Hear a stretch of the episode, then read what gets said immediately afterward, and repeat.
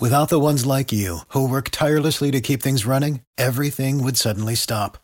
Hospitals, factories, schools, and power plants, they all depend on you. No matter the weather, emergency, or time of day, you're the ones who get it done. At Grainger, we're here for you with professional grade industrial supplies. Count on real time product availability and fast delivery. Call clickgranger.com or just stop by. Grainger for the ones who get it done.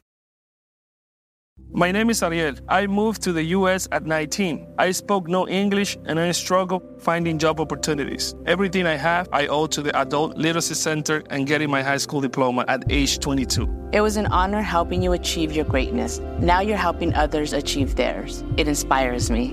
When you graduate, they graduate. Find free and supportive adult education centers near you at finishyourdiploma.org. Brought to you by Dollar General Literacy Foundation and the Ad Council.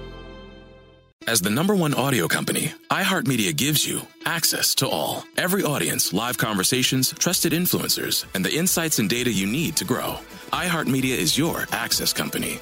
Go to iHeartResults.com for more. This podcast is part of the How We Are Network.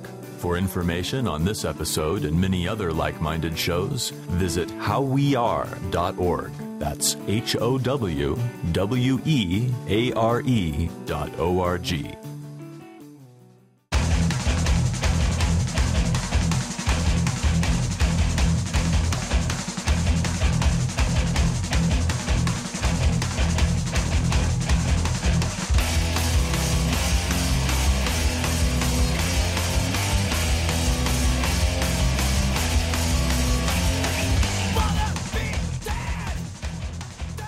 Greetings and salutations, everybody. You are listening to 100 Words or Less, the podcast, and I am your host, Ray Harkins. Eternally grateful for you hanging out with us, with me, and with my guest this afternoon, evening, whenever you are listening to it. I'm recording this on the morning of June 20th, which is actually the day that I go to Warped Tour. For those of you that don't know what Warped Tour is, first of all, get out from under that rock. I, I think this is my, I want to say 14th or 15th year in a row. It's one of those things where every year I'm like, oh, I don't know, like maybe there's not a reason for me to be there in regards to my professional working life. And there always is. There's always a reason to be there. Honestly, at the end of the day, I enjoy it. It's fun. It's fun to be able to see some friends all kind of in a concentrated area. Granted, it's usually hot as hell. Today I'm going to Pomona, which is going to be, I think, in the mid to high 80s.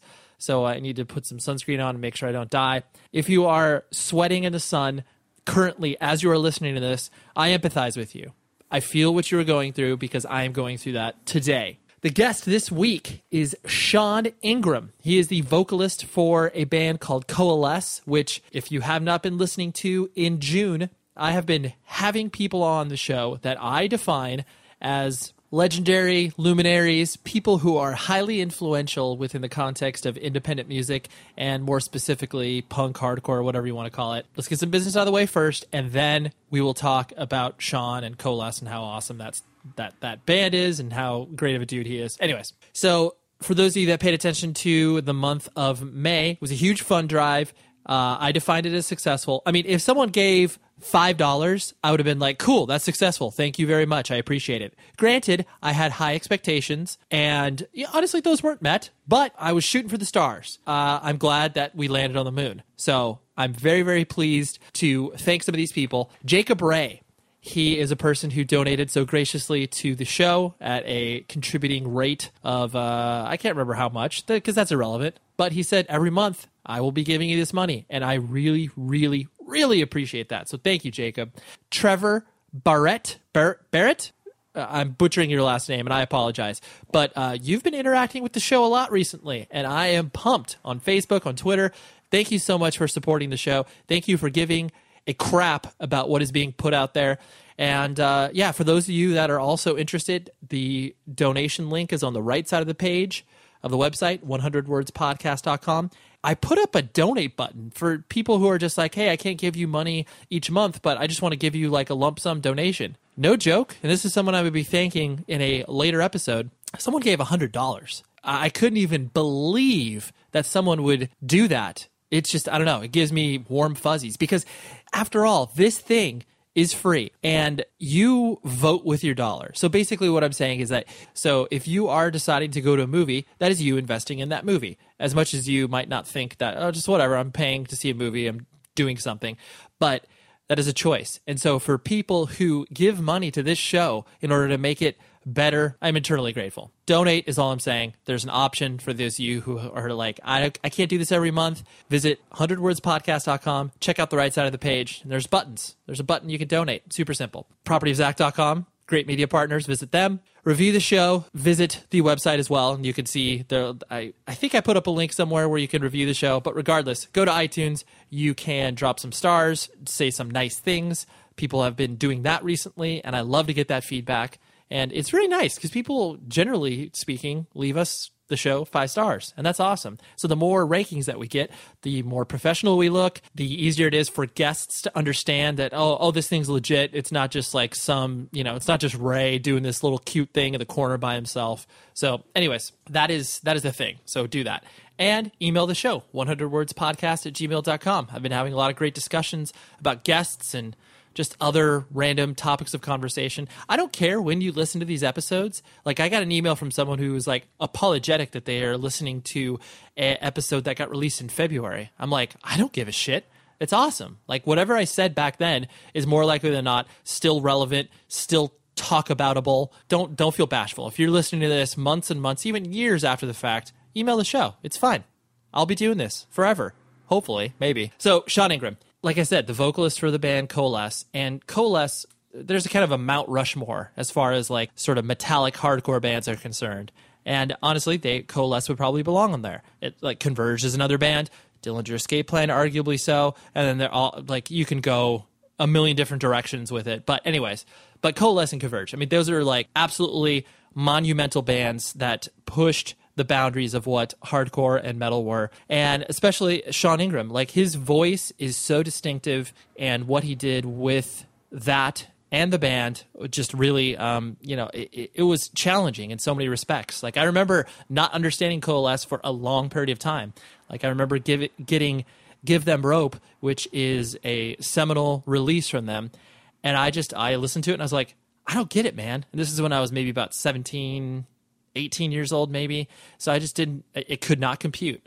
Uh, later on, I got into them, and after I saw them live, I was like, okay, I really get what they were doing. But Sean has uh, started a successful business. He runs a company called Blue Collar Distro. They do a lot of online merch stores. They print a lot of merch and other goodies for bands and comedians. And he's he's been able to parlay his knowledge within the context of his band into a career, which is awesome. So he decided to take some time out of the day, speak to me over Skype, and uh, yeah, just couldn't couldn't be more. I get. I mean, I hate to say down to earth because like I didn't expect him to be anything but that. But uh, yeah, he just says something really compelling that kind of hit me towards the tail end of our interview. So listen to that, see if you can pick up on that, and I will talk to you after we are done.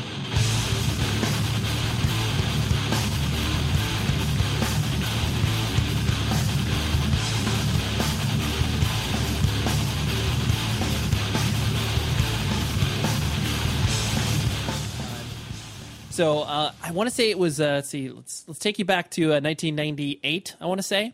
Okay. I I think that is when you guys were touring with uh, Today Is the Day, and you played Showcase Theater in Corona, California. Here, because I'm, I'm based in, based in Southern California. So I ditched out on a biology final. Uh, but when I say ditched out, I mean like I didn't study for it. I didn't care about it because you guys were playing with Today Is the Day, and that was my first time because I the, the the couple times before when you guys came through, and I, I think you played Koo's Cafe before that.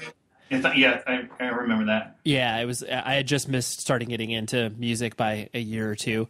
I wasn't a metal kid. I was a hardcore kid, and so like showing up at Today Is the Day show, being like, "Huh, this is weird. Like, what's happening with?" Uh, I mean, I, I see the reason why Coalesce is touring with a band that is heavy and loud. But I was that was like one of the first shows where I distinctly remember being like, "Huh, there's two types of people that go to shows. Like I could see the the kind of hardcore kids, and I could kind of see the, the, the metal kids. Yeah, yeah. Because you guys never really in my mind, and I mean, correct me if I'm wrong, you guys never really made that full, uh, full quote unquote crossover to where, yeah, you picked up, I'm sure, a few people from doing tours like that, but that stuff all happened way after us. Just the notion that you could be in a band like Coalesce um, and make a living at it was just so absurd at the time. So when, like, after '99, and we started seeing other bands like on TV and stuff, MTV and things like that, we, it just kind of blew our minds that um, someone was able to monetize it. Because in our mind, you know, that, that kind of music would never be monetized. So that was, you know, never the goal. You just did it because you loved it. Um, as far as like the full crossover thing, our whole thing was like, especially with our splits and everything, we just always wanted to be associated with all sorts of people. I mean, that's why we did a split with Get Up Kids. Gosh, there's another, I can't remember the name off the hand, but the it was on Hydra Head Records. Boy Sets Fire. Yeah, Boy Sets Fire. Sorry, that's, That's terrible. fine. I can't remember the band's name. But we did split with them. But we also did a split with Napalm Death. So like to us, we just we wanted to be associated with like all sorts of different things. To us, like I think music that like the whole hardcore scene, like the straight edge hardcore scene, and that type of stuff. That wasn't us, and that wasn't where we came from as a band. I mean, I was I came from that, but. Um, but the other guys did not, you know. So I think they always wanted to be known more as like a like an AMREP type band Uh-huh. rather than the type of like hardcore and metal that we got into, or I guess what people associate us with and such. But as far as like seeing the, the different groups of people, yeah, I think we did towards the end there. But um, man, you have to realize it's like you know, 20, maybe 100 people would come out to those shows back then. You know what I mean? So it's like, we're happy to see any people, Right. you know? So it, it didn't, you know what I mean? Yeah, no, that, that that- was like, that was like kind of towards when, um, uh, it was kind of like, you know, towards like, you know, the chicks up front thing was happening at that time and everything, you know, the red Girls and all that type of stuff. right. You know what I mean? So it's like I think back then I think people were more vocal about wanting to see girls at shows rather than like the type of scene you were from. You know what I mean? It's like uh, it was an open forum and everyone was welcome. So, um, but but I do know what you're talking about. But I think that all totally happened after us because see we broke up in what '99 uh-huh. and then did something in 02 and from 99 to 02 was the difference between you know like $50 a show to multiple thousand dollars a show because the scene had just exploded it was just wide open unfortunately we missed like a lot of the like the, the, the bigger shows and the hype and the stuff like that however we did get to play that amazing um, fest that scion put on Yeah. and, and Atlanta, which is like one of the most insane things ever. They like flew all these totally weird death metal metal bands and like like from who knows God knows where they flew these people in. Yeah. No, I actually I, I flew out to that. I saw you guys at that. And because. Yeah, that was like an amazing show, and there was so much going on. But like, I remember right before our show, uh, I went to go use the restroom, and there was some band that like I know they Scion spent thousands of dollars getting these guys over there, and there was seriously like ten people watching them because there's so much craziness going on. That you know, in our mind, that festival would be packed everywhere, but it really was like a mass migration. Converge is playing, let's go. Neurosis is playing, let's go. It was just like this herd of people, as you, I'm sure you probably remember since you went there. I mean, especially like in watching the the ten year lapse of time between when you guys you know stopped actively touring and then started to do the spot dates, which you guys did, which you guys obviously continued to do now. It is one of those things where it's like now it's obviously common for people to you know listen to basically every style of music possible, just because it's like I, I think there's just like two different classifications. There's like uh, independent music and kind of everything else and there's no there's no delineation between that. No one gives a shit about um, you know the the the huge divisions that obviously were created when the scene was like still trying to figure itself out. Yeah, and and there's just so much music. Yeah. I mean, there's just so much. God damn, when MySpace, you know, first blew up, I remember just looking at all those bands. It's like you don't have to do anything to be in a band anymore. You just got to start a just got to start a page and hope someone discovers you. You know what I mean? There's no getting out on the road, and it's like there was so much noise. I remember looking through it. It's just like, how can you possibly even stand out? Now, back in the '90s, like in '93, '94, when we first started, there was, a lot of hardcore bands, but there were not thousands of hardcore bands. You know what I mean? It wasn't.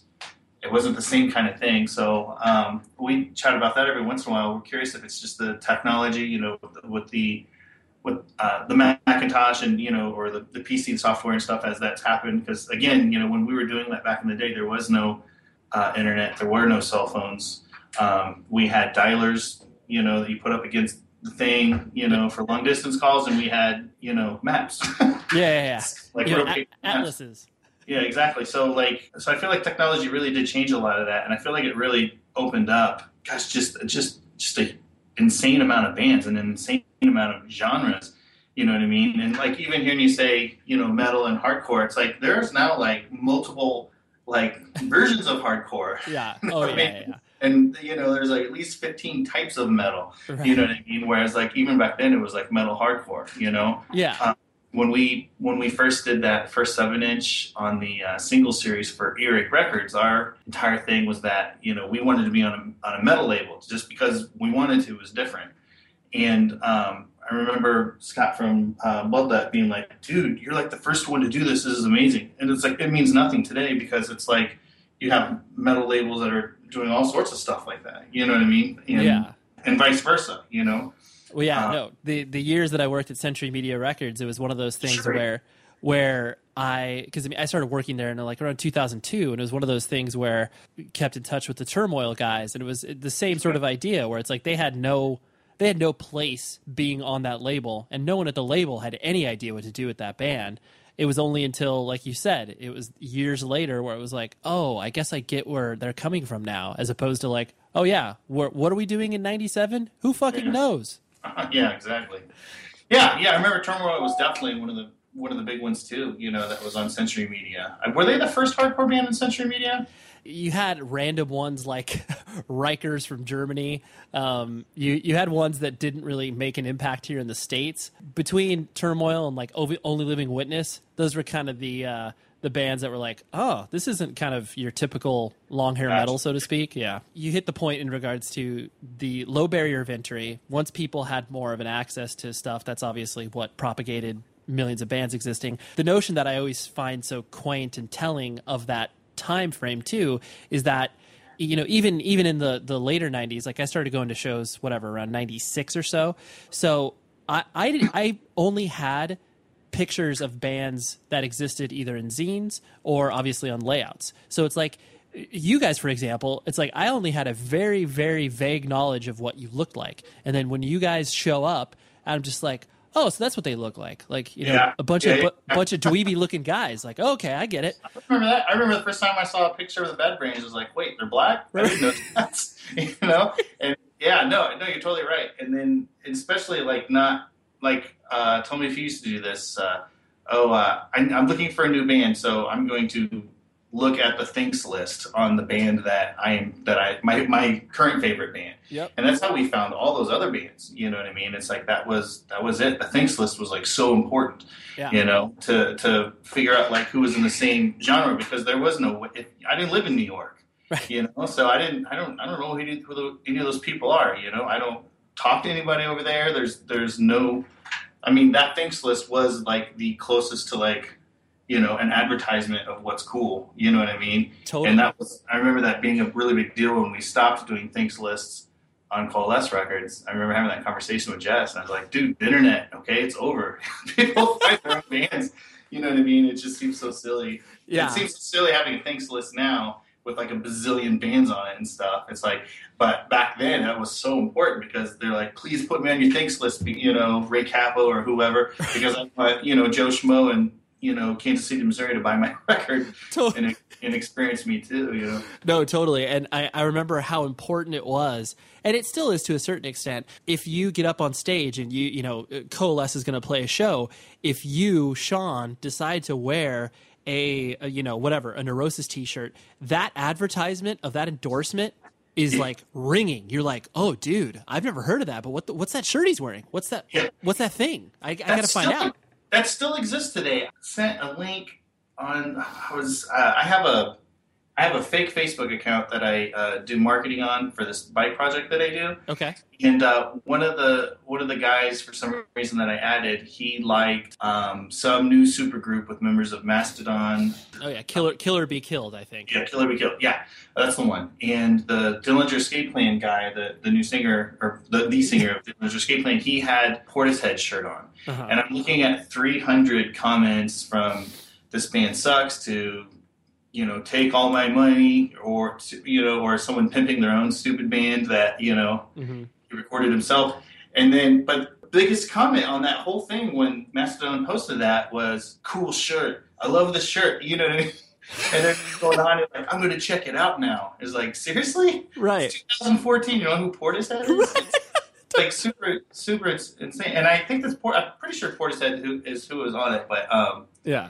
But you know, it was the I think it also too was the contrast between like you know how heavy a band that is, or, or how how rocking the band is versus like how austere you know Portis is in in comparison. But Yeah. um, No, for sure. but yeah, no, that totally reminded me of that because I remember looking at that and just being like, that is the most so insane. And I ended up just skimming the whole section, looking at the comments, you know, and like you know of what people say. And I was also surprised too, like how it seems like lately. I don't know if this is true or not. Maybe it's not. I hope it. I hope it's true. But it seems like the whole like everyone's a troll on the internet uh, on any kind of musical thing, any kind of music, uh, you know, band coming out or, or new Mhm. project. It seems like it's like really toned down a lot too. Because I remember being on Lambgoat, Oh. and you know, like hard flip, band, whatever, all the whole thing, you know, that they would do.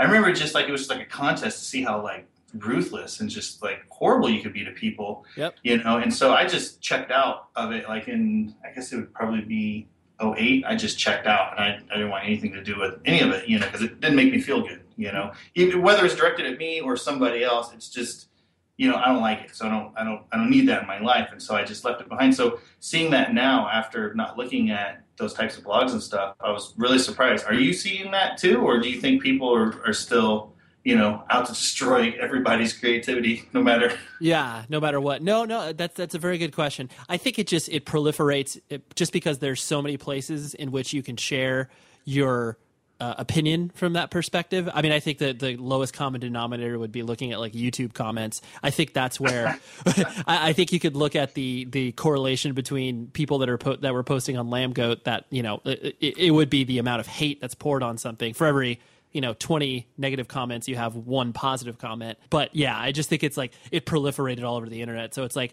maybe we just don't see it in one concentrated area. You made me think about something uh, else in regards to you know kind of like the well, not not not the origin story of coalesce so to speak but like you know you uh, i mean it's been well documented and you've spoken about it in many interviews in regards to the uh, experience that you had obviously. Uh, did you move from kansas city to syracuse and then back to kansas city? The show is sponsored by BetterHelp. We all carry around different things that stress us out, right? Like maybe it's something really, really small, like, man, that parking space, it's always taken. And I wish that I would be able to like get it instead of, you know, this person that maybe, you know, isn't the most courteous and considerate. I know that's something very random, but it's true. We all experience different things throughout the day that trigger us in so many different ways. And there are many times where I have been like, I wish that I had a, a spot or a repository for me to, you know, get this stuff off of my chest. Because if you bottle it up, that is no bueno. And then all of a sudden you explode on a coworker or a friend or a family member being like, the parking spot. And people are like, what are you talking about? That is where therapy comes in. And I love working with BetterHelp because I'm a huge advocate for therapy, broadly speaking. So if you're thinking of starting therapy, please give BetterHelp a try. It is so easy because it's entirely online. It's designed to be convenient, flexible, and suited to your schedule. All you do is fill out a brief questionnaire and then you get matched with a licensed therapist. And if you are not vibing with the therapist for any reason, you can switch it out at no additional charge. Get things off of your chest with BetterHelp. So visit betterhelp.com slash Ray today to get 10% off of your first month. That's better, H-E-L-P.com slash Ray. My name is Ariel. I moved to the US at 19. I spoke no English and I struggled finding job opportunities. Everything I have, I owe to the Adult Literacy Center and getting my high school diploma at age 22. It was an honor helping you achieve your greatness. Now you're helping others achieve theirs. It inspires me.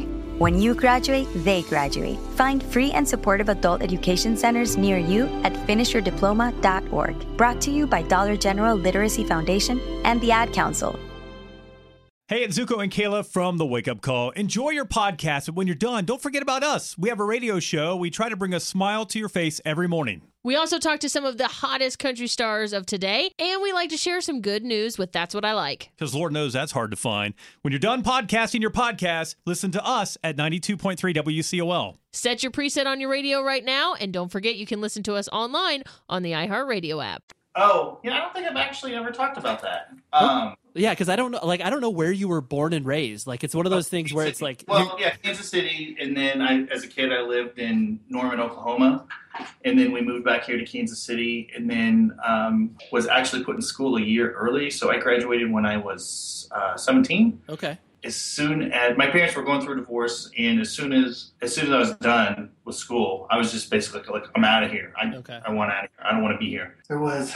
I can't remember. I think it was Holocaust magazine. Jen and Chris, I think is, uh, I think that's their names but they it was 127 harvard place it was across the street from 129 which is uh, uh, from guav conviction records who put out the first uh, earth crisis 7 inch Yep. and um, you know I just through zines and write like literally writing handwritten letters with stamps and everything to these people i just kind of befriended them and stuff i was like hey look i'm just looking to move and they're like well we have a room it's this much i was like well shit that's as good a place as anywhere so, um, I, like, I remember it was the day after Christmas. Uh, actually, I think it was Christmas Day. Uh, I just packed all my. I was like, all right, I'm out. Packed everything up, and I just drove there overnight and got a job at um, Office um Office Max, oh yeah, and just went to as many shows as possible.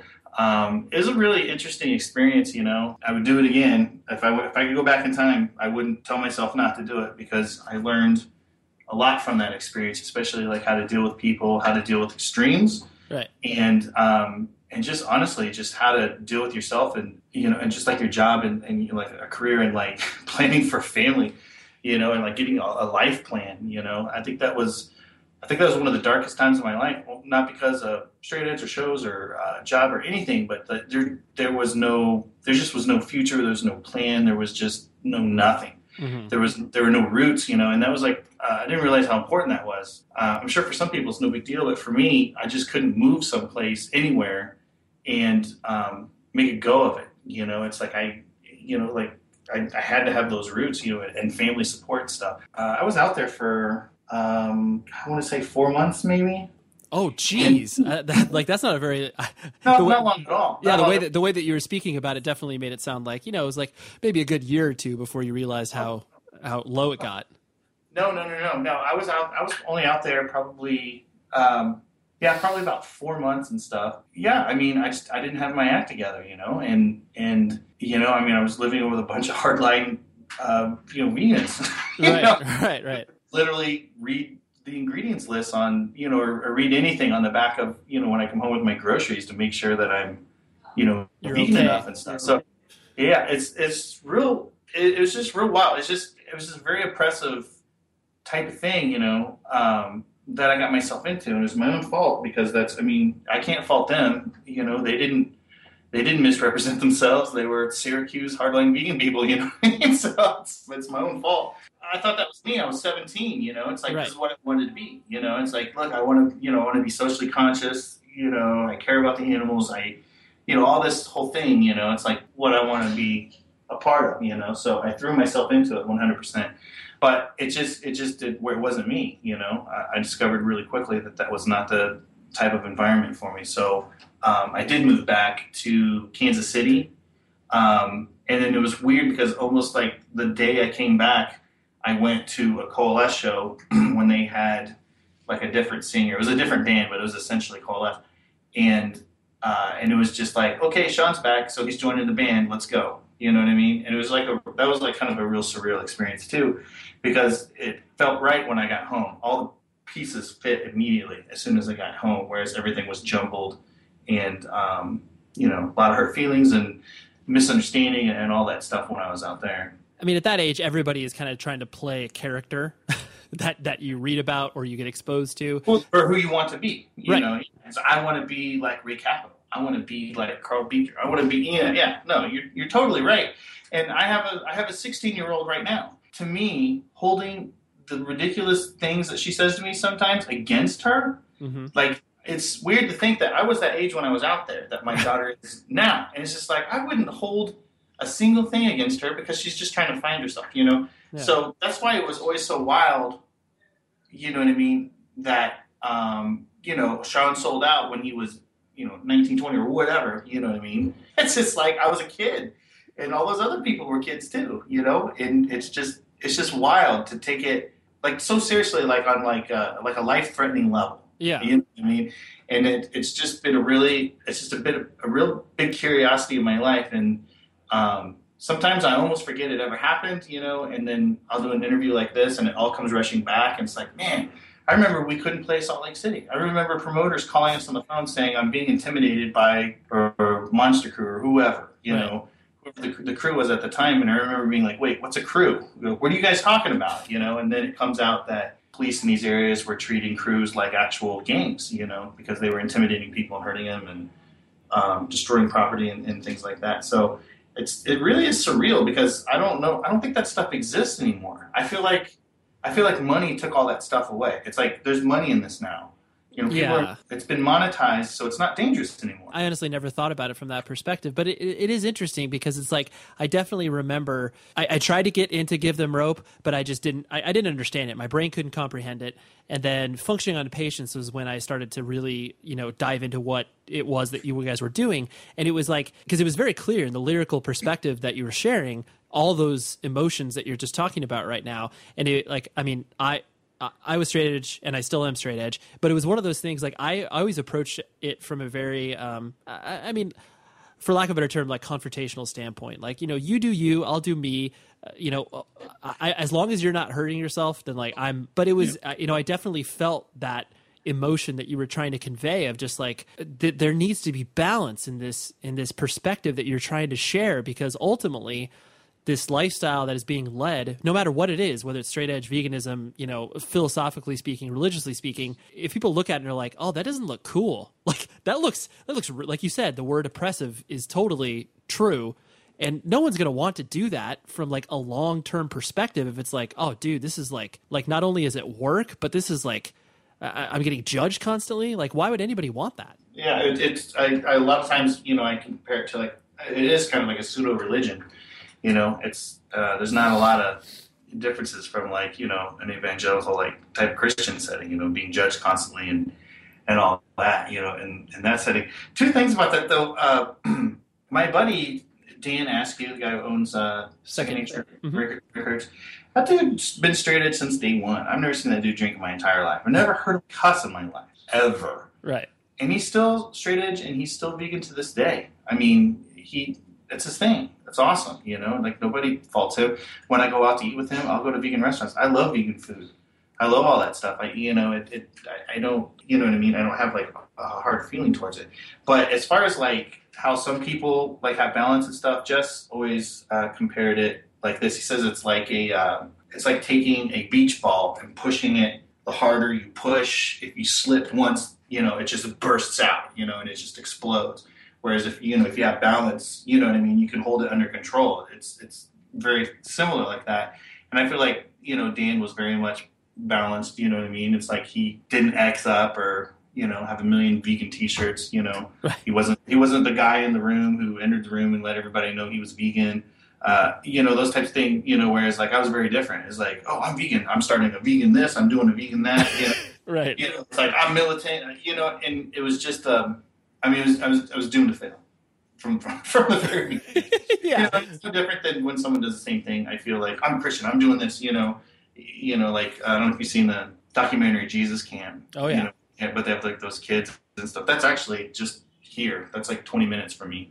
And gosh, WBC is like 20 minutes west. You know, so I'm like right in the middle of like. Um, you know, Extremists. Yeah, yeah. extremists on both ends, you know, from uh, you know from the evangelical world. But those kids are doing the same thing. You know what I mean? They're just pushing it so far. You know what I mean? And like, I just really hope somebody will do the documentary follow up to that. you know, six years after that. I just want to see where those kids are at. Yeah. You know what I mean? It's like to me that's the interesting one. You know what I mean? It's like I already I already know what it, you know what I mean because it's like that's what everybody does. You know when they're when they're young and and they and they do things like that. So What, what was your family structure like as you were growing up? Like you, you said, your mom and dad got divorced when you were. Was it around seventeen that they were getting divorced, or was it a few years before that? That was probably a few years before that. They, um, I mean, yeah, it's, it's, it's a good family, you know, middle class, um, you know, suburb, uh, South Kansas City. Mhm. Um, you know, they seemed happy, but um, there was like a point in time my dad went through a very stereotypical uh, midlife crisis, got the little convertibles. I mean, just, just the whole thing, the whole thing, it's a textbook, you know.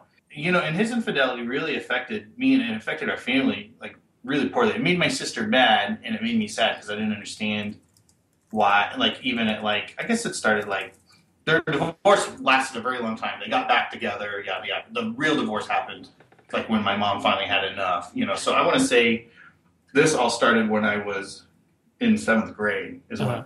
when is when it first started uh, happening. So um, Are you are you are you an only child, or do you have brothers and sisters? uh, I've got an older sister and I've got a younger sister. So Okay. I'm the I'm the middle child. So it just affected everybody, you know. And and to me, like he did that. It was it was like he cheated on me. You know what I mean? Because he had, you know, he had some girlfriend and she had a son, and he was buying him like all these, you know, like toys and and games and fireworks stuff that I was told, you know, fuck you, I'm not buying that. It costs money. Those types of things. So it was like really weird to see that because it really was like he was cheating on the family because he kind of like accepted another family. So um, that caused like a huge uh, rift before us. But I was completely into skateboarding at that time. So um, you know, me and Dan from Second Nature. I mean, we were we were hardcore skaters. That's all we did. And at that point, I was just old enough that I had some friends that were older than me that had cars, and it was all about skating vert. That's all I did was skate vert, you know, for like those like next three years and stuff. Mhm. And there's a there's a town south of uh, of Grandview called uh, Raymore Peculiars is the name of it. Anyways, there there's a vert ramp that a, a buddy of ours had out there, and then that's where we, you know, I mean, that's where when we met like um, Dennis McCoy and Rick Thorne and all and skated their ramps with them and stuff. I mean, that's just really rooted in not wanting to go home, get out of the house. You know, it's like you, you get your clothes and you get the hell out of there because you don't want to hear your mom crying and you don't want to see your dad's You want to escape. You want you need about forget about your problems and stuff like that. I, don't, I mean, I never cried over it or anything. It's just, you know, it was just one of those things to where you're just like, I don't want to be here. I'm going to go do my own thing. You know, Right. you're really selfish when you're about that age anyway. So it really worked out, you know. But um, but that also like led to why I got so hardcore into um, straight edge and stuff is because the guys I was hanging out with, you know, I mean, I mean, dude, I was doing drugs when I was like 13, 14. Mm-hmm. You know, I mean, I was just, I just was. You know, I was dropping acid. I was drunk all the time. You know, we would do, we would skate all day and then we'd drink all night. I wouldn't even. I mean, as a kid, I wouldn't even tell my mom where where I was. Uh, you know, and just call her like three days later, just like not even come home, just be skateboarding, you know, like that, you know. And I was way too little for that. My Yeah. kid, You'd, you would know, kill your children. Oh yeah, absolutely. But that's just the way. That's just how. I mean, that's how extreme I went in that way. You know, and and and honestly, you know, like the whole straight edge thing was swinging back the other way, but it went too far. And I remember being completely wasted on some drink called Cisco. It was just absolutely horrible stuff Uh-huh. and um, and uh, tripping on uh, uh, on acid too, and just literally stepping outside of my body and seeing myself and being like, "What the fuck is wrong with you? This is ridiculous." And it was the next day that like I just stopped hanging around with those dudes, and um, you know I knew what straight edge was, and I just because the BMX guys were always straight edge, like Rick Thorne and and uh, Woody and um, uh, Dennis McCoy. Those dudes were always straight edge. Those guys, you know, introduced us to like all that CBGB, you know, matinee type stuff. You know, they were selling us their records, you know, uh, that they bought when they were out there. So anyway, so that's how I discovered it, and, and um, you know, and I just really threw myself in, into it too much the other way, basically. I I presume most of this, with all this as well, you had no passions beyond like uh, school or sports. You were just basically like, I like skating, and then obviously music was opening up to you. Well, I was always an entrepreneur, I, but n- n- my parents never recognized it. And um, I loved starting businesses and working businesses and forming them. I loved design and create products so much. Um, man, what, I tell you, what was some of the earlier stuff that you were doing? Because I I, lo- I definitely identify with that. Where I was like, I just to give you a random example of a scheme. Because I call it a scheme because when you're in like elementary school and even junior high, like you don't have no fucking clue what you're doing. But I remember it was like I don't know fourth or fifth grade. I definitely got the idea to sell like whatever you know eight by ten glossies of what that you could essentially print out from like your home printer of you know a sports star and then have my mom sign it like oh cool here's uh, Ryne Sandberg from the Chicago Cubs like and I made up I made up some elaborate story that like my dad got the autograph somewhere and I'm like oh yeah I'll sell it to you for 10 bucks and then I think it was like the third day my mom was like uh, what are you asking for these autographs for she thought it was just a cute little thing but then she's then I was like, "Oh, mom, I'm selling these. It's amazing." She's like, "You can't do that." So were, were you hustling like that too? No, I wasn't. Um, it, it, was uh, whenever I saw something, I always dreamed of like owning things, but I never had the capital or anything. Um, so I did zines and I did skateboard zines and things like that. So I, that was the first thing that I created and started doing. Then I started uh, my own skateboard company called Reaction Skateboards, and that was actually after I had gotten into the hardcore thing. So they had artwork that had to do with hardcore and straight edge and, and stuff like that. Um, but um, it wasn't until I got serious about. I mean, I'm a wallpaper hanger by trade, so that's what I did to support my family um, when we first got married. But I remember just being like, "No, I want to screen print T-shirts because I know I know what they cost, and I can do this, and I you know I know these people, I can do this." And so um, those are the types of businesses. You know, I mean, I, I didn't. I always wanted to do it, but it didn't actually develop until like later. Right. And so that's when I started. Um, my wife tells a story that she came home and I was like, I bought it, I bought a press. What? You've never mentioned this before? And I'm like, no, I've said this a million times. But the way I remember it is that I, I just uh, I borrowed 200 bucks. I bought this thing off of eBay when eBay was brand new, and um, I drove out to Denver and picked it up, and then I just started hustling um, and doing it that way, you know, and, and delivering a product and stuff. And the company's just grown you know leaps and bounds obviously since then, and right. uh, partnered with a lot of different people uh, over the years. So. Um, you know, but I mean, it's really hard for me because I can never look at something and not figure out a way to monetize it. Right. You know what I mean? And except that, except your band. No, that was the problem with the band. I love doing T-shirt designs. I I just love it. But the thing is, is like I love to make records. I love colors of vinyl. Mm-hmm. I love that stuff. I'm a consumer every bit as much as, as the consumers who buy vinyl and collect it and trade it are too. And that's that can either be really cool or can suck really bad. For me, it sucked really bad because the other guys in my band were not.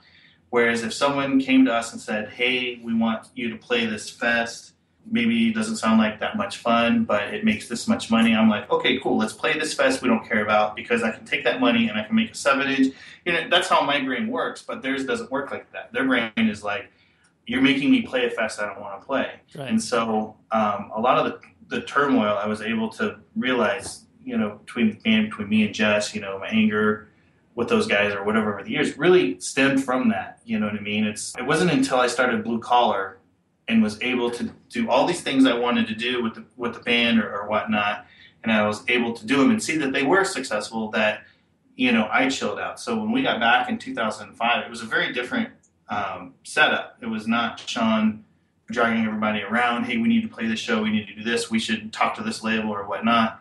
Um, it was very different. It was like whatever you guys decide, and majority rules. It's very. It was. It was very clean. It was very simple. To be fair, probably because I identify with the role that you played in Coalesce was 100% the role that I played in all the bands that I was in as well. Where you're going to need to have that sort of person with that drive. Because I mean, realistically, if it, if you if you didn't have that, and it was sort of the you know democracy rules sort of thing you wouldn't have had the output that you did, in my estimation. You guys maybe would have had maybe two full lengths, maybe an EP, something like that. But you know, sometimes sometimes that sort of um, yeah, and sometimes it does, you know. But I mean, but it really was where a lot of the the schism came from. Sure. Oh and two definitely would not have existed. I mean, that record. I mean, there's a lot of good stuff on that record that we still like, but I mean, that record, what we had already broken up and we had right. signed a contract and we had received money, so it was very I mean, it was very clear. It's like we owe a record. We need to go back in the studio. We went back in, not as friends, to make the record, and you know, and, and, some good things happened and stuff. But yeah, I don't know. I mean, who's to say what would and wouldn't happen? Yeah, you know? no, it, it's all it's all hypothetical, so it's it's pointless yeah, to say. But um, but I but I can absolutely say that the uh, I feel like I feel like the, the, the main problem in the between the band dynamic really stemmed with me not being on the same page with them, um, and them wanting to do very fun and very creative and artistic things, and me very much wanting to push the band and see how far it could go because to the thought of being in a band is it's to me it's just so absurd that I would be in a band, you know, because I, I don't have any musical background. I don't have right. nobody played anything. I, I, mean, God, I mean, my first record was only a couple years before I started joined the band. I never was interested in it. When all my buddies, you know, had like Appetite for Destruction and and and uh, and stuff like that, like I, I could care less. You know, to me, music served only one purpose, and that was background noise for skateboard videos. Right. You know what I mean? For sure. So, so me and Dan, you know, I mean, I remember specifically having cassette tapes. We would record cassette tapes off of, um, you know, like Speed Freaks or Streets on Fire, you know, all these Santa Cruz videos, you know, uh, and that's what we would listen to. And so it, when we, you know, when iPods and stuff came around later on, I remember making the joke to Dan is like, man, in my head, I know exactly where every top tail popping on an ollie goes. I know where every wheel slide sound and every grind and everything is, you know, because like that's how I learned all of those songs, all the old Descendent songs, and you know, and, and stuff like that.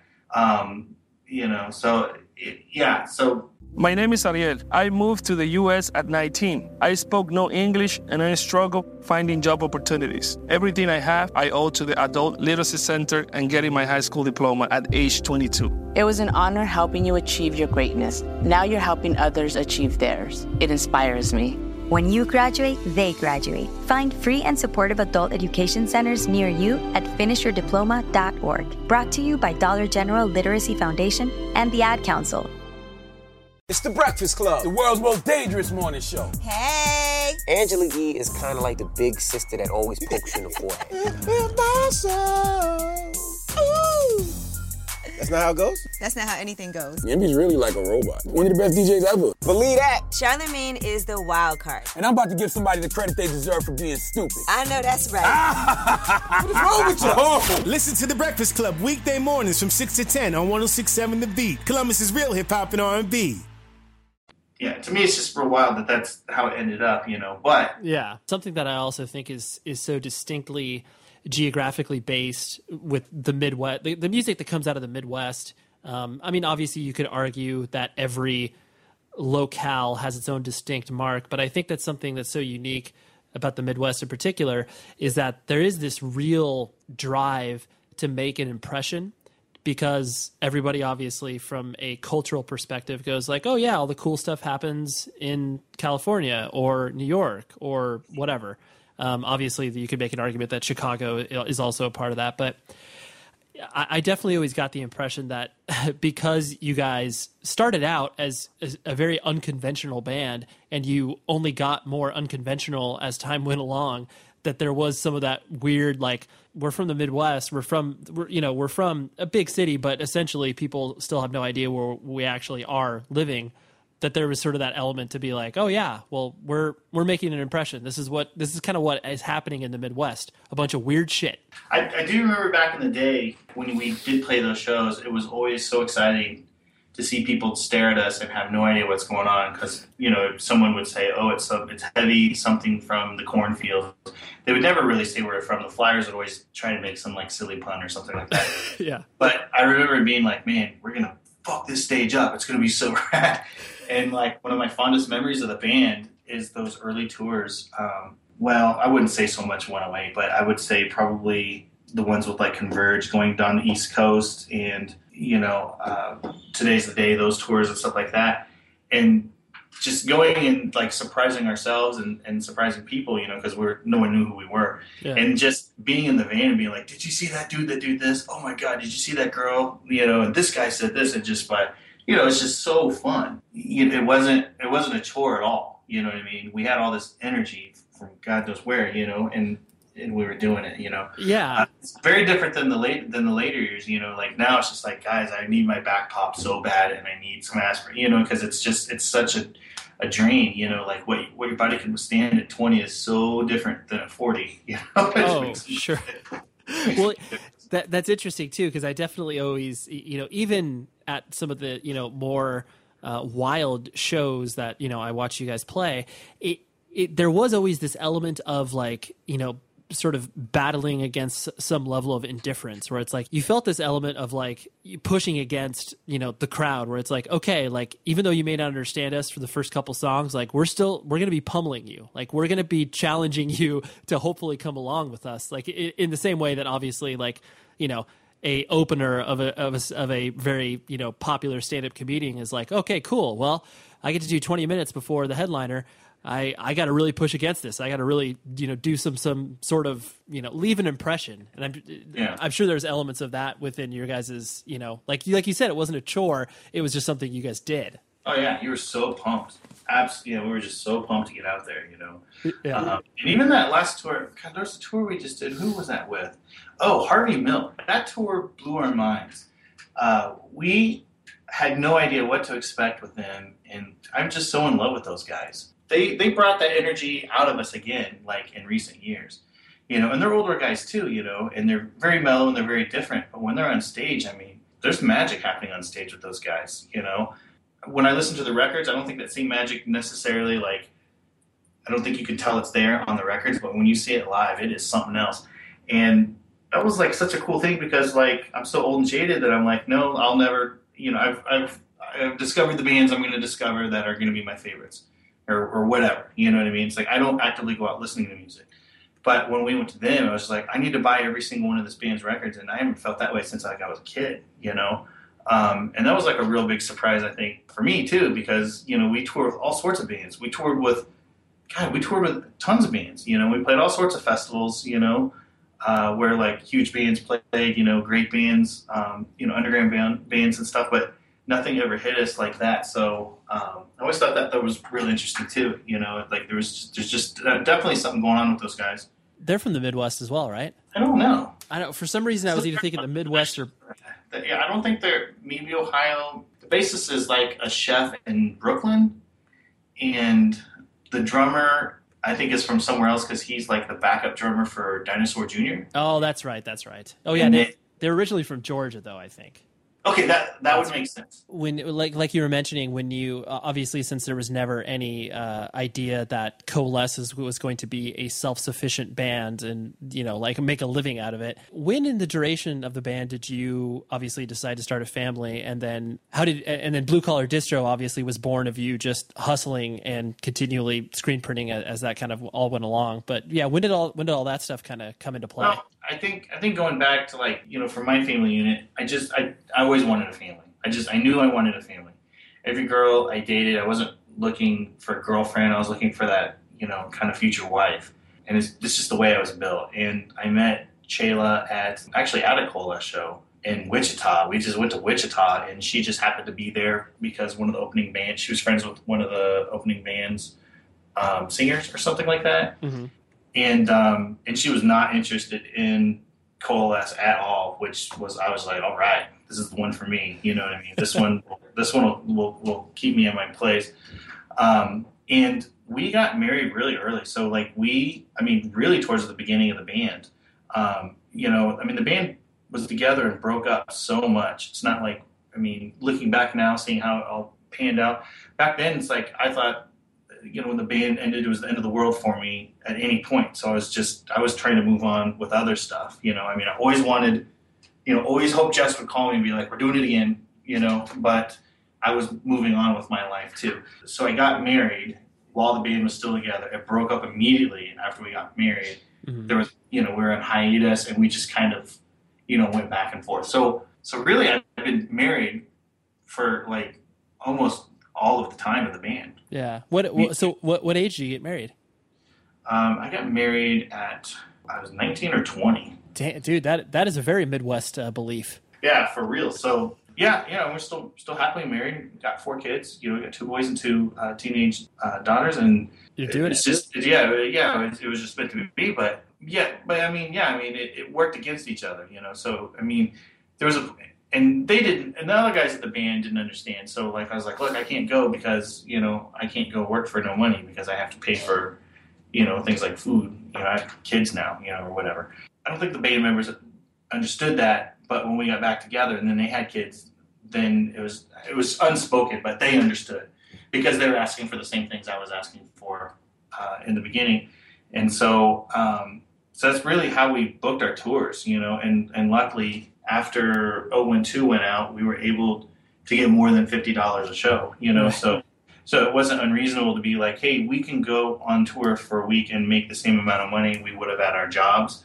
We're not money ahead, but we got to go out for a week, and that, that's really what we did. I mean, that's that's really you know what we what we um, yeah the fun, there, there, yeah there was a there was a function behind the design yeah well yeah and, and really it was just like you know if someone asked us to go out with them we were very clear and upfront we need this much because this many people you know there's not four people we're supporting with this money there's over 12 so you know it's like we this is this is the way it is and if you can't afford that then we're sorry and, and good luck uh, you know, a lot of bands were really gracious. You know, I would say probably the most gracious band we've ever worked with is Converge. Super gracious to us. You know, it was really nice to, you know, for bands like that to let us experience, you know, those types of shows. You know, Yeah. with them. You know, uh, years later, you know, uh, being able to play California with a packed house. You know, those those types of things. So Yeah. uh, well, and it, it, it's cool too because you you come at it from the perspective too, where it's like uh, so many people that obviously do the the whole band thing have that as being such a central focus of their lives, which you know it should be, and that's obviously you know an important part. But then when the band comes to maybe not even a screeching halt, but when the band starts to you know wind down, where it's like okay, it's not self sufficient anymore, and I have to look for other things to do becomes like maybe you know a year or two transition time of just like what the fuck do i do now um, Yeah. but you never had to experience that because you were busy building stuff in you know Uh, in, in har- harmony with the band did I did at the beginning. I did it at the beginning because like uh, you know, like the first major breakup, like right when I first got married. Earache was courting us, you know, I mean it was just such a it was just such a cool thing that was happening in my life. And it was abruptly ended. And so and I, there's a I actually tell the story in this uh, documentary called Twenty Seven Musicians, I think it's called. It's a documentary about Kansas City music scene and different people, but they you don't they don't use the names of any of the people, but I'm I'm in it on a couple spots. But the need to create and make something was so was so hard that when we were living uh, in inner city Kansas City at the time during that first breakup, I had absolutely nothing to to do, and I took up origami of all things just just to have something to, to create and get my mind focused on something because I was just driving nuts. I was pacing the floor. I didn't know what to do. I'd get mad at people because you know they were take they took my band away from me or or whatever. You know what I mean? And that's what I ended up doing. And but so it took it took some time. And again, it wasn't. and after that, shortly after that, is when I said I'm just starting my own business. You know what I mean? And I'm going to pour everything into this. And this new business is going to be my new band. You know this type of thing. But I'm not going to let it define me. You know what I mean? The the idea that you know, I, I'm sure you remember this. You know, back in the day, you know, my name would be Sean Coalesce, and Dan would be Dan Second Nature. Everyone, whatever whoever did was their last name. You know, when people refer to people and stuff, and like, um, you know, I think I probably enjoyed that back then in the '90s, but like when it disappeared, I was just like, I don't ever want to do that again. I'm just Sean, and I just want to disappear and do my thing. You know what I mean, and be happy. And so, um, I mean, there was a transition to learn there, but once the company was in place, it was much easier. It was much easier, you know. It, it, something falls apart, cool. I'm starting something new, uh, and we would just we would just move forward that way. yeah and so then um as as blue collar distro started to become obviously you know your your main your job and as the company started to grow i i always say this to people that like when obviously they start something your, your goal is not to become a boss but then you have to like learn how to become you know a manager and all that sort of stuff. Absolutely. yeah so i I, I, pres- Absolutely. I presume that was like an absolutely awful growing pain of you growing the business i'm sure. It was it's it's very different because because the way I wanted maybe someone in the band to respond to me and work with me is exactly how an employee is looking to me to lead them, and I didn't realize that at first, and it, it, it is it's a it's it's a learning curve, you know, and, and learning how to not get angry, learning how to vet people, never hire your friends, um, know who to bring in as a partner of your company and not just a hourly, because you know it's always important, you know, when you it's always better to be partners with someone than competitors. Um, and so uh, we just have a very, we have a lot of philosophies, you know, here. Um, you know, I'm now partners with uh, uh, with a guy named Burton Parker and um, Jim David, who played uh, bass for the anniversary. And uh, we've had partners that we've bought out over the years and stuff like that. As you know, as they moved off, it made more sense for us to have it. But um, yeah, taxes, Jeez, I mean, we audited one year. That was like one of the worst experiences I ever had. Ooh. one of one of the most you know one of the most educational experiences ever. You know, so um, but um, but yeah, you know, like on a daily basis, you know, and, and and it's true that when you know when you hear like a boss say, "Look, you know, I may not be digging the ditch, but I'm mentally exhausted from."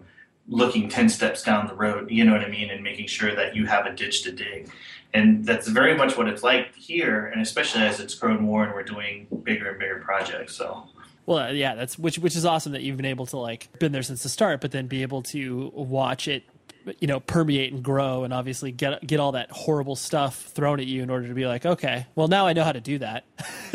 yeah, yeah, I tell you, you know, and and I tell you that the, the best teaching or the best education is losing money. You know, you lose you lose a thousand dollars, you will never make that mistake again. Yeah. You lose five hundred dollars, you will never make that mistake again. Someone telling you something oh isn't as effective as seeing your bank account, you know, and not being able to do payroll or something like that. Not that we've ever had that problem, but like we've you know, we've lost money over the years of not checking our UPS bill close enough, you know, not checking our weight dimensions, you know, just minutia, you know, and it's always it's always amazing how quickly you can lose 500 bucks, you know, just, just by not paying attention to one silly, you know, little thing, you know. Yeah. So, but that's why I love having partners because all three of us are looking at it. You know, we're all vetting each other all the time. We're all keeping each other accountable. Um, and to me, that's you know that's the best way to do it. And we are, we're also really laid back here. So yeah. Uh, you know what I mean? Well, because I, I presume you all kind of come from you know similar backgrounds in the sense that mm-hmm. I, I do I do think that there's something there's something intrinsically and a shorthand understanding of like people that kind of are cut from the same cloth in regards to you know being creators of like independent art in some capacity. It like that diy nature is like cliched as that term is.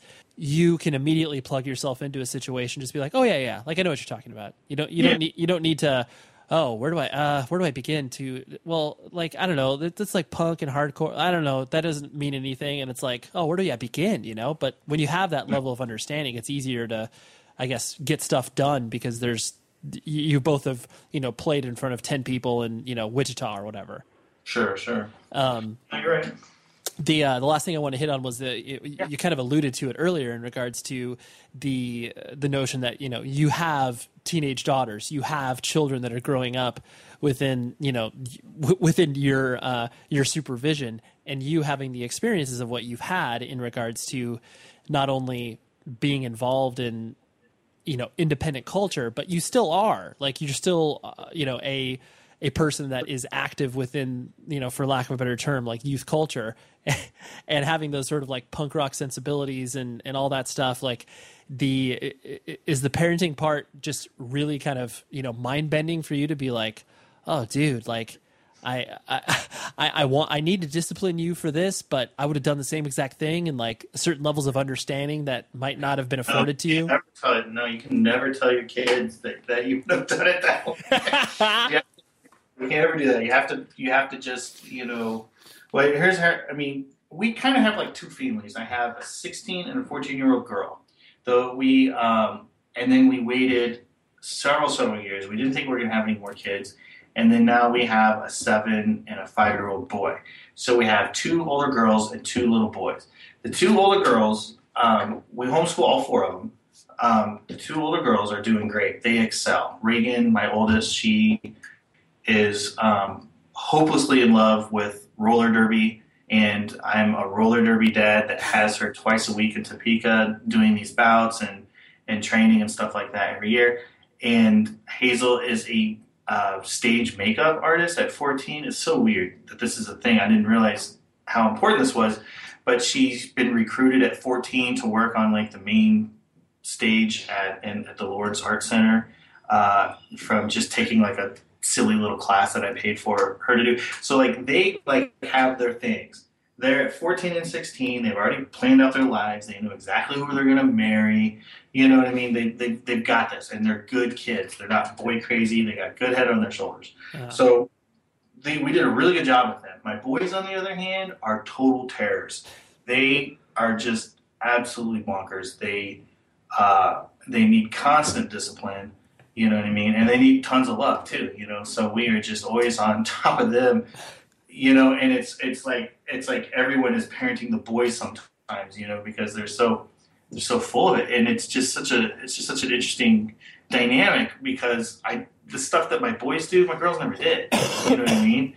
It's like my girls never pulled their pants down and and and peed on a uh, you know an Earth Day parade uh, rolling by in front of them. You Right. know, and decided everybody. Th- These are not the things that my girls did, but these are the things that my boys do. Right. You know, I mean, they just think they're so hilarious. they just, you know, and some of the stuff they do is hilarious, but it's just so hard not to laugh at them. You Right. know, you just have to be stern, you know, and just not give them an inch, you know. Yeah. Um, but I can talk to and it's just different too because my girls, you know, they have little DSs and they played them, and when they were done with them, then they put them up. My boys are absolutely obsessed with Minecraft and, and Legos and building things, which is awesome. So I wanted to foster that. But something about the video game system, um, they uh, Ozzy, you know, he's five. He would tell me this. He says, "Dad, I play the game so much. Sometimes I can't tell if I'm in the game or not." And that's like, I was like, "What? what? How how often are you playing it? They only get to play it on Saturday, but they play too much and they get too enveloped in it." And one day, uh, Ozzy and Max got in a fight, and uh, he threw the controller and smashed the TV screen. And um, I never did anything like that. Man, my dad would fucking kill me if I busted the TV back in the day. You know what I mean? Right. But like to me, I was almost like thankful. I was like, oh, thank you know, this is disappearing now, guys. You know, kissing goodbye.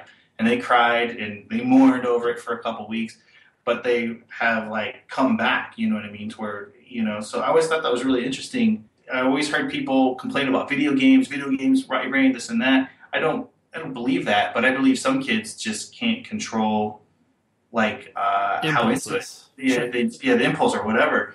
And my boys are two of those people, you know. And so it was just like it's just fascinating, you know. It's just how different how different they are. your experience is also unique in regards to like you were alluding to earlier with the idea that like you always wanted a family and you know since you got married at a, a very early age relatively speaking to most people that are involved in you know independent music it's like you know most people in independent music they're like once it once they hit 30 they're like all right maybe i'll think about settling down and Oh, then yeah. maybe in five years i'll have kids so you, you definitely have a un- more unique experience because you had that vision you know earlier on in your life as opposed to later on so which is I can't imagine trying to keep up with a little kid at forty. You know what I mean? At five, you know.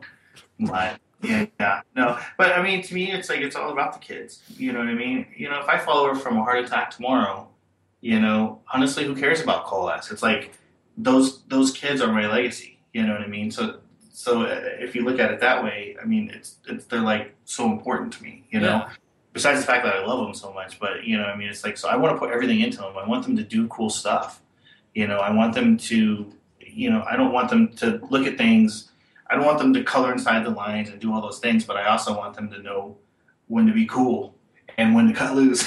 because Yeah. right now they know how to cut loose, you know. Um, but um, but yeah, I mean, and honestly, it's the hardest thing in the world. Parenting is like the worst because you you have no clue if what you're doing is right or wrong.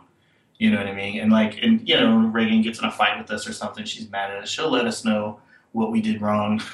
you Right, know? right. Yeah, and it's like, oh man, that hurts so bad. You have no idea how much that things because you know we had no clue. I mean, we were so young, you know. And Right. even looking at our pictures, I'm just like, dude, who would have sent? Who let us take those babies home? We're like babies ourselves. Yeah. You know, just looking at the pictures of us, it's just too young. You know. yeah, no. Well, I, I think that's. I mean, that's a very sweet notion in regards to like like you said, because people always reflect on, you know, legacy. Like once you, once you hit a certain age, there's definitely that element of like, oh, what what impact have I made, even on on a small scale? But then, yeah, like it's not. You're not going to reflect on like, rad. I put out seven LPs and a few, you know, yeah. EPs, you'd be like, no, like I have these I did colored vinyl. I did this record on colored vinyl with a hand numbered this. Who cares? Right. It's on eBay for a dollar. You know, so it's like, eh, yeah, you know, it's right. You know, and I, I feel like anybody in a band, like a singer, or someone who's really pushing their band, if they say they don't think like that, it, to some degree, I think they're, I think they're lying because, because I mean, you are building this thing, and man, it is, it is so cool. With like a band, it's so cool to see the lives you touch, you know, the people who contact you. Oh, your band got me through high school. I'm sure every every band member's heard that from someone and whatnot, you know, and it feels cool. And you, you think you've created something, and,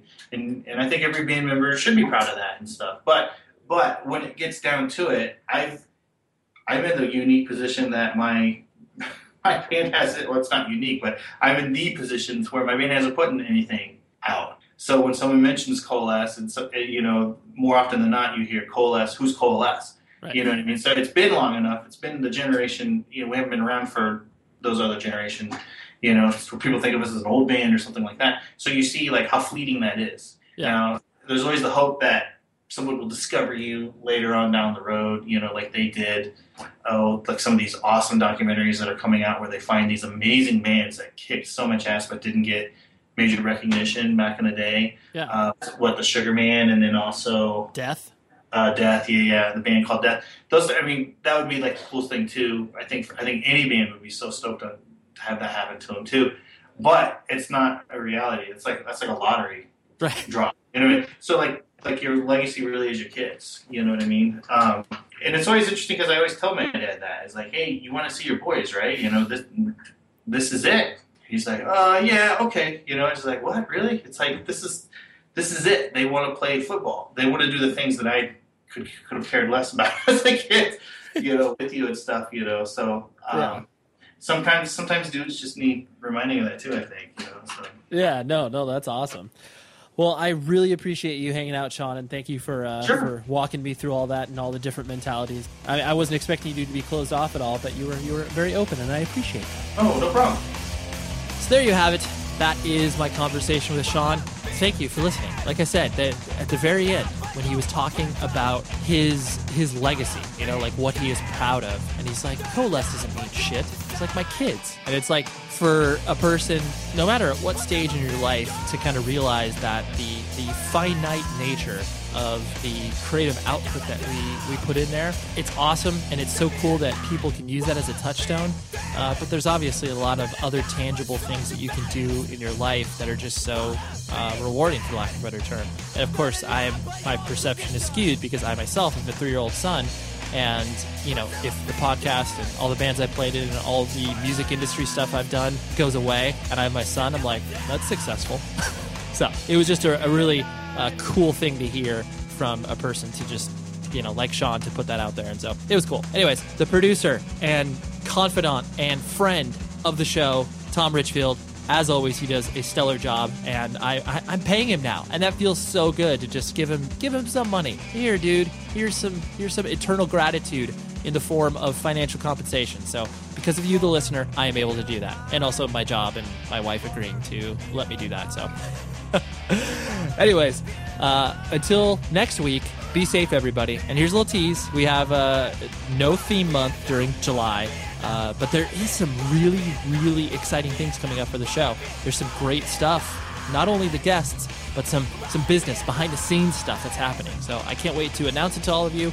It'll be exciting. But uh, yeah, the guest next week is Sacha Dunable. Dunable? Dunable? Yeah from. I always do that. I have to say a person's last name like 10 times before I feel like I have a grasp at it. But uh, Sacha plays in a band called Intronaut, and he also does his own guitar company. I'm doing a ton of interviews today at Warped Tour, so who knows what you'll get? You'll get some cool stuff. I know that for sure. So, anyways, until next week, be safe, everybody.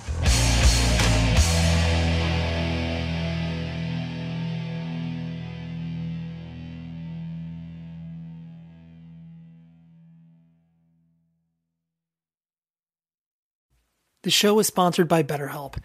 Trust me in saying that no matter who you are, mental health challenges can affect you, and how you manage them can make all of the difference. That's why everyone should have access to mental health support that meets them where they are and helps them get through.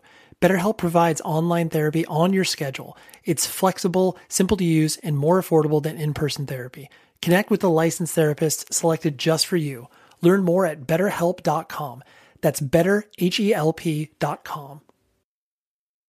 My name is Ariel. I moved to the US at 19. I spoke no English and I struggled finding job opportunities. Everything I have, I owe to the Adult Literacy Center and getting my high school diploma at age 22. It was an honor helping you achieve your greatness. Now you're helping others achieve theirs. It inspires me. When you graduate, they graduate. Find free and supportive adult education centers near you at finishyourdiploma.org. Brought to you by Dollar General Literacy Foundation and the Ad Council.